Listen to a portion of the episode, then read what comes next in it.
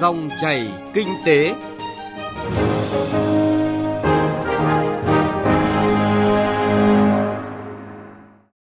Biên tập viên Thành Trung xin kính chào quý vị và các bạn. Chúng ta lại gặp nhau trong Dòng chảy kinh tế trên kênh thời sự VOV1 của Đài Tiếng nói Việt Nam. Thưa quý vị và các bạn, theo Bộ Tài chính, tiến độ cổ phần hóa năm 2019 chưa đạt được kế hoạch khi còn tới 92 trong số 127 doanh nghiệp phải cổ phần hóa, tương đương 72%, trong khi chỉ còn vài ngày nữa là đã hết quý 3. Vậy, vì sao việc cổ phần hóa doanh nghiệp nhà nước lại chậm trễ như trong thời gian vừa qua? Các bộ ngành và lãnh đạo doanh nghiệp cần làm gì để khắc phục những hạn chế nhằm đẩy nhanh tiến độ trong công tác này? Đây cũng là nội dung chuyên đề tái cơ cấu để nâng cao hiệu quả của hoạt động doanh nghiệp nhà nước. Trong Dòng chảy kinh tế hôm nay, mời quý vị và các bạn cùng nghe. Những nội dung chính sẽ có trong chương trình. Cơ cấu lại doanh nghiệp nhà nước, khó khăn do đâu? Đại biểu Quốc hội kiến nghị nhiều giải pháp để đẩy nhanh tiến độ cổ phần hóa doanh nghiệp nhà nước. Sẽ có chế tài xử lý người đứng đầu gây nên sự chậm trễ trong công tác cổ phần hóa doanh nghiệp nhà nước. Sau đây là nội dung chi tiết. Thưa quý vị và các bạn, việc thực hiện cơ cấu lại doanh nghiệp nhà nước đòi hỏi các bộ ngành địa phương và doanh nghiệp cần tiếp tục thực hiện các biện pháp nhằm tránh thất thoát vốn nhà nước, nâng cao tính công khai minh bạch trong quá trình thực hiện và phát triển doanh nghiệp sau cổ phần hóa. Việc thoái vốn cần thực hiện thận trọng, trong đó bảo đảm tính đúng, tính đủ giá trị vốn nhà nước trong doanh nghiệp và có kế hoạch cụ thể sử dụng nguồn vốn thu được. Trong đó, ưu tiên vào các công trình quan trọng quốc gia để tạo động lực phát triển và sức lan tỏa cho nền kinh tế. Phân tích của phóng viên Đài Tiếng nói Việt Nam. Theo lãnh đạo Cục Tài chính Doanh nghiệp, Bộ Tài chính, việc chậm phê duyệt phương án cơ cấu lại đã và đang ảnh hưởng đến tiến độ triển khai, thực hiện và khả năng hoàn thành mục tiêu cơ cấu lại doanh nghiệp nhà nước đề ra theo quyết định của Thủ tướng Chính phủ. Dữ liệu từ Bộ Tài chính đã chứng minh tính thực tế của quan điểm trên. Đến năm 2018, cả nước có khoảng 490 doanh nghiệp do nhà nước nắm giữ 100% vốn điều lệ. Trong đó có 6 tập đoàn kinh tế, 55 tổng công ty nhà nước và 9 công ty trách nhiệm hữu hạn một thành viên hoạt động theo mô hình mẹ con. Ông Đặng Quyết Tiến, Cục trưởng Cục Tài chính Doanh nghiệp, Bộ Tài chính cho rằng có nhiều nguyên nhân dẫn đến tình trạng chậm cổ phần hóa doanh nghiệp nhà nước. Về khách quan, các doanh nghiệp nhà nước đang tiến hành cổ phần hóa các tập đoàn, tổng công ty có quy mô lớn, tình hình tài chính còn nhiều vấn đề cần xử lý, mất nhiều thời gian, đặc biệt là tài sản đất đai. Bên cạnh đó, phải kể đến yêu cầu về chất lượng, trách nhiệm của các cơ quan tư vấn, thẩm định giá tăng lên nên họ cần thời gian để hoàn thiện. Ngoài ra, việc cổ phần hóa doanh nghiệp nhà nước có nghĩa là một lượng hàng hóa lớn sẽ được đưa ra, đòi hỏi nguồn vốn hấp thụ lớn. Trong khi đó, nhà đầu tư nước ngoài vẫn còn quan ngại về tính công khai, minh bạch của doanh nghiệp nhà nước nên chưa tham gia vào lĩnh vực này. Về nguyên nhân chủ quan, ông Đặng Quyết Tiến cho rằng khâu tổ chức thực hiện và nhận thức có vấn đề. Vẫn còn tư tưởng ngại trách nhiệm, ví dụ như việc xử lý tài chính trước khi cổ phần hóa hay định giá đầy đủ khi thoái vốn. Nhiều lãnh đạo, doanh nghiệp e ngại khi lật lại những vấn đề này. Vì khi đó, các tồn tại yếu kém trong quản lý tài sản, tài chính, đất đai sẽ gắn với trách nhiệm người được nhà nước giao vốn.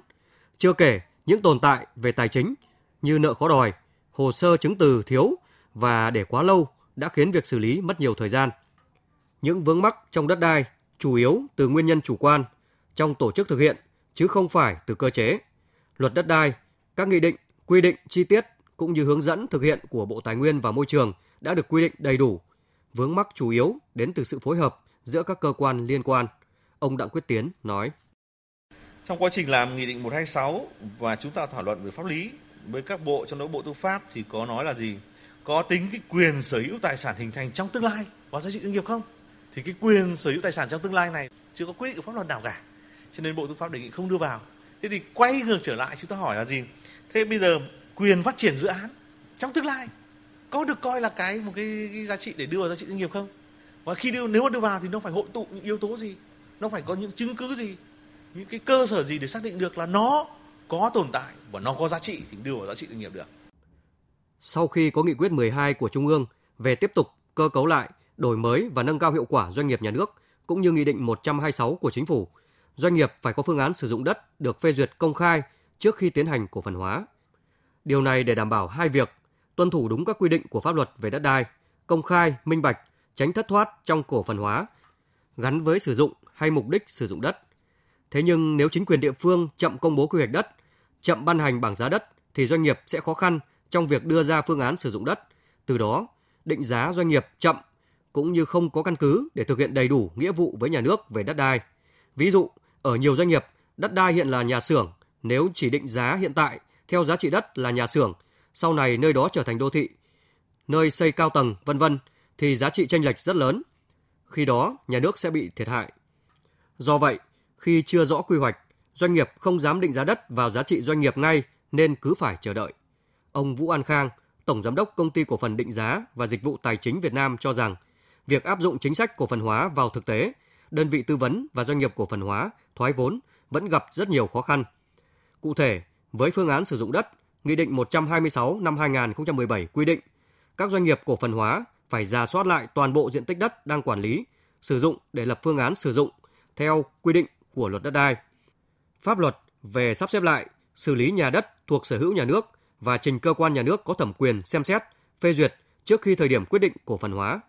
Nhiều tập đoàn, tổng công ty hiện đang xin giãn tiến độ cổ phần hóa, hầu hết bị chậm trễ trong công tác trình duyệt, phê duyệt phương án sử dụng đất. Ông Vũ An Khang kiến nghị. Để đẩy nhanh tiến độ cổ phần hóa, VVFC đề nghị Chính phủ cho phép kết hợp xác định giá trị doanh nghiệp đồng thời với việc tiếp tục trình duyệt phương án sử dụng đất và ra một cái thời hạn cho Ủy ban Nhân dân tỉnh là trong vòng 1 tháng sau khi nhận được cái phương án sử dụng đất của doanh nghiệp, thì nếu địa phương mà không có cái trả lời thì mặc nhiên là đồng ý phương án của doanh nghiệp.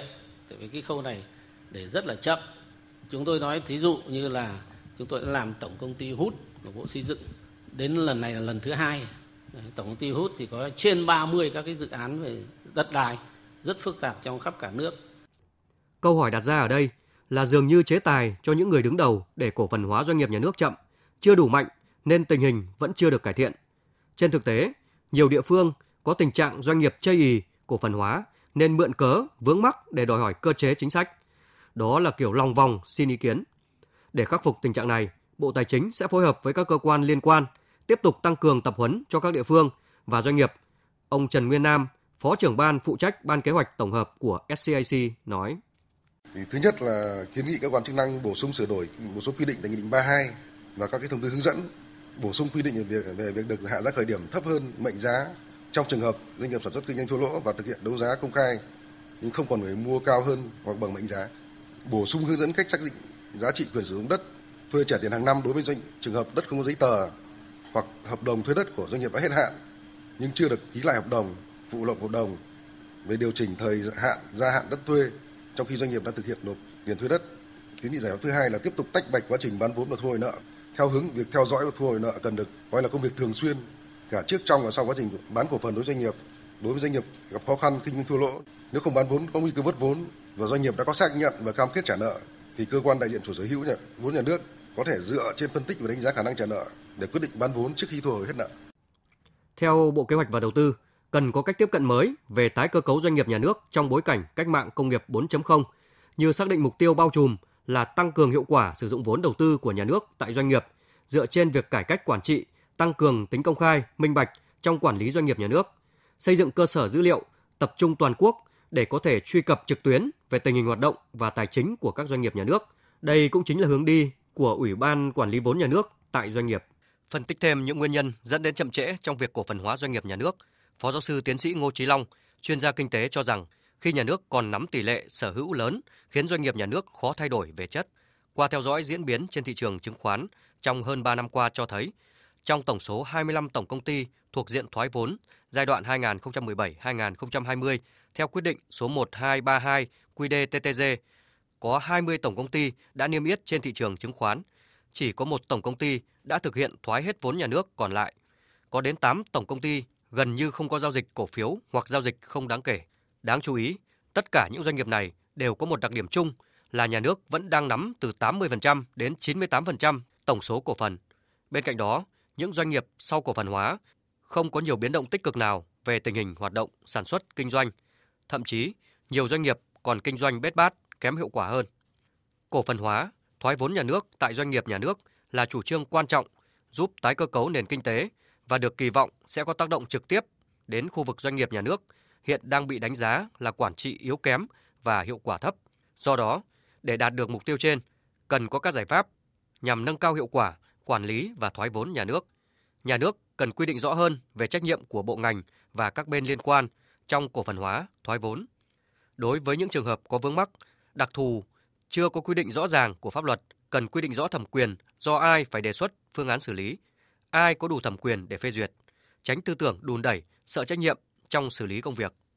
Trong quá trình cổ phần hóa, thoái vốn nhà nước, việc lựa chọn nhà đầu tư nội hay ngoại sẽ không thực sự quan trọng bằng việc đánh giá lựa chọn được nhà đầu tư với công nghệ tiên tiến, kinh nghiệm với thị trường Việt Nam, có cam kết gắn bó với thị trường Việt Nam trong dài hạn, có chiến lược phát triển dựa trên những sản phẩm thuần Việt. Có như vậy thì quá trình cổ phần hóa, thoái vốn nhà nước tại doanh nghiệp mới thực sự trở thành công cụ hiệu quả giúp nhà nước đạt được các mục tiêu phát triển kinh tế xã hội. Chỉ tính riêng về mặt thực thi nhiệm vụ kỷ luật hành chính, nếu không có ai phải chịu trách nhiệm, những quy định không được tuân thủ một cách nghiêm khắc thì thói quen thiếu trách nhiệm trong thực thi công vụ sẽ được dung dưỡng. Hơn thế, động cơ làm đúng, làm hết trách nhiệm không được khuyến khích. Ông Nguyễn Đình Cung, Viện trưởng Viện Nghiên cứu Quản lý Kinh tế Trung ương đã gọi hiện tượng này là động cơ ngược, đang thúc đẩy mô men chậm trong hành vi của các công chức. Thậm chí, trong bối cảnh nhiều khó khăn phát sinh do những tồn tại lưu cữu trong hoạt động của không ít doanh nghiệp. Muốn giải được, có tư duy mới, cách làm mới thì làm chậm nhiều khi được coi là cách để né tránh, đùn đẩy trách nhiệm. Chưa kể, thực trạng nếu không thay đổi thì quyền lực, quyền lợi của nhiều vị trí liên quan đến doanh nghiệp nhà nước sẽ được giữ nguyên. Tất nhiên, để thay đổi động cơ, xoay chiều chuyển động của các cá nhân, đơn vị có trách nhiệm, giải pháp lâu dài mang tính quyết định vẫn là cơ chế, thể chế thúc đẩy sẵn sàng trong cải cách, đổi mới không chỉ trong khu vực doanh nghiệp nhà nước. Trước mắt, để đảm bảo các nguồn lực của kinh tế nhà nước trong khu vực doanh nghiệp nhà nước thì việc thực thi nghiêm ngặt kỷ luật hành chính và nghiêm túc xử lý các hành vi vi phạm làm chậm tiến độ cổ phần hóa, thoái vốn nhà nước và cơ cấu lại doanh nghiệp nhà nước là các giải pháp có thể làm ngay sẽ có tác động tích cực.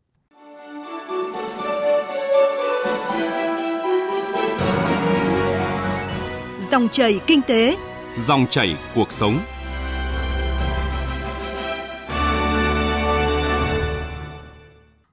Thưa quý vị và các bạn, hiện nay hàng loạt doanh nghiệp nhà nước đang làm ăn thua lỗ kéo dài. Việc cổ phần hóa các doanh nghiệp này đang đặt ra cấp thiết hơn bao giờ hết. Tuy nhiên, vì nhiều lý do, việc cổ phần hóa doanh nghiệp nhà nước đã không được thực hiện như mục tiêu của chính phủ. Các đại biểu Quốc hội đã phân tích những nguyên nhân cũng như đưa ra những giải pháp để khắc phục tình trạng này. Ghi nhận của phóng viên Thành Trung. Báo cáo tóm tắt thẩm tra đánh giá giữa kỳ thực hiện kế hoạch cơ cấu lại nền kinh tế giai đoạn 2016-2020 của Ủy ban Kinh tế của Quốc hội cho thấy, trong số 5 nhóm mục tiêu được xác định tại Nghị quyết số 24, có 4 nhóm mục tiêu liên quan đến cơ cấu lại ngân sách nhà nước và đầu tư công, cải thiện chất lượng tăng trưởng và cơ cấu lại các tổ chức tín dụng, thị trường tài chính đạt kết quả khả quan.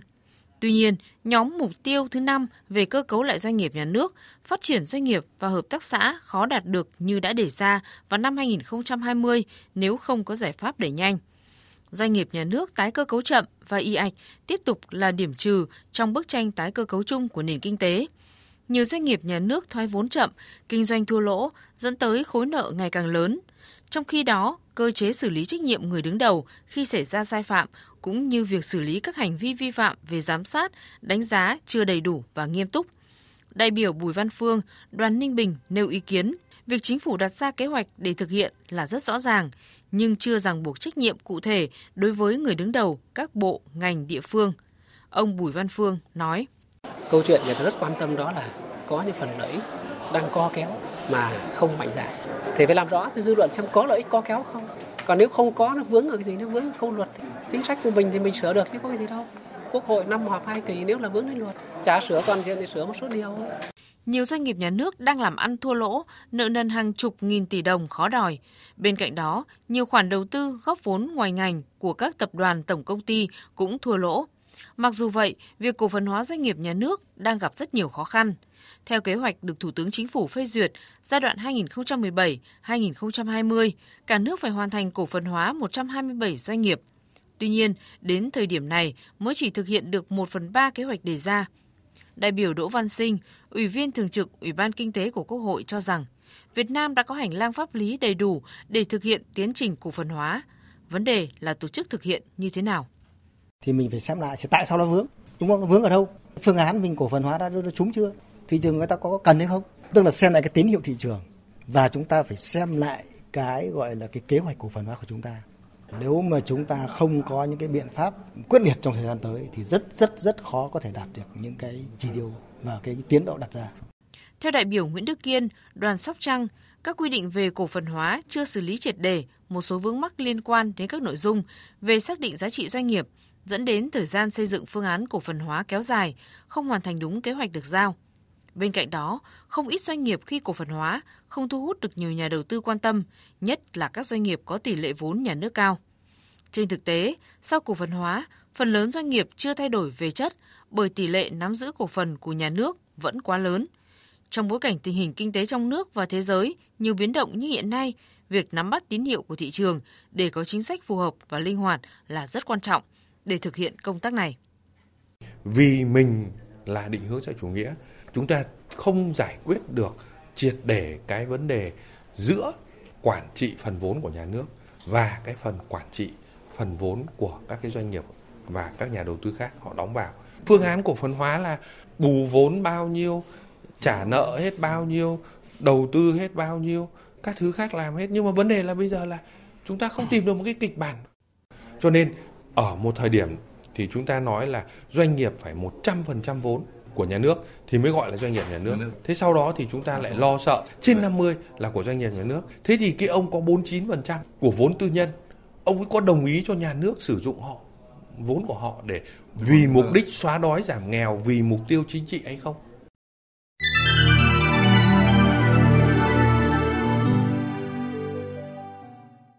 Thưa quý vị và các bạn, Thủ tướng Nguyễn Xuân Phúc vừa phê duyệt danh mục 93 doanh nghiệp thực hiện cổ phần hóa đến hết năm 2020. Trong danh sách này, 4 doanh nghiệp phải cổ phần hóa theo hướng nhà nước nắm giữ từ 65% vốn điều lệ trở lên, gồm Ngân hàng Nông nghiệp và Phát triển Nông thôn Agribank, Tập đoàn Công nghiệp Than khoáng sản Việt Nam, Công ty mẹ TKV, Tổng Công ty Lương thực miền Bắc Vinafood 1, Công ty trách nhiệm hữu hạn một thành viên khoáng sản. Có 62 doanh nghiệp cổ phần hóa, nhà nước giữ trên 50% đến dưới 65% vốn điều lệ. Nhóm này gồm một số doanh nghiệp lớn như Tổng Công ty Viễn thông Mobifone, Tập đoàn Bưu chính Viễn thông Việt Nam VNVT, Tổng Công ty Cà phê, Tổng Công ty Công nghiệp Xi măng Việt Nam Vicem, Tổng Công ty Vận tải Hà Nội, Tổng Công ty Đầu tư và Phát triển Hạ tầng Đô thị. Quyết định nêu rõ, lãnh đạo các bộ, ngành, địa phương phải định kỳ hàng quý và trước ngày 30 tháng 9 năm 2020 báo cáo kết quả cổ phần hóa gửi Bộ Kế hoạch và Đầu tư, Bộ Tài chính và Ban chỉ đạo đổi mới và phát triển doanh nghiệp tổng hợp báo cáo Thủ tướng. Theo quyết định thì các tập đoàn, tổng công ty chỉ còn hơn 15 tháng để hoàn thành nhiệm vụ Thủ tướng đã giao. Mục tiêu này khá thách thức trong bối cảnh việc cổ phần hóa gần đây tiếp tục diễn biến chậm. Thưa quý vị và các bạn, tái cơ cấu doanh nghiệp nhà nước chậm, đòi hỏi phải có giải pháp quản trị, giám sát chặt chẽ để nguồn lực từ khu vực này được sử dụng hiệu quả hơn. Hiện nay, dù đã giảm quy mô, nhưng khu vực doanh nghiệp nhà nước vẫn nắm giữ các nguồn lực khổng lồ của cả nền kinh tế. Chỉ cần đẩy khu vực này tăng trưởng 1%, tăng trưởng GDP của cả nước sẽ tăng tương ứng. Những thông tin vừa rồi cũng đã kết thúc dòng chảy kinh tế chuyên đề tái cơ cấu để nâng cao hiệu quả hoạt động của doanh nghiệp nhà nước. Chương trình do biên tập viên Thành Trung cùng nhóm phóng viên kinh tế thực hiện. Cảm ơn quý vị đã quan tâm theo dõi.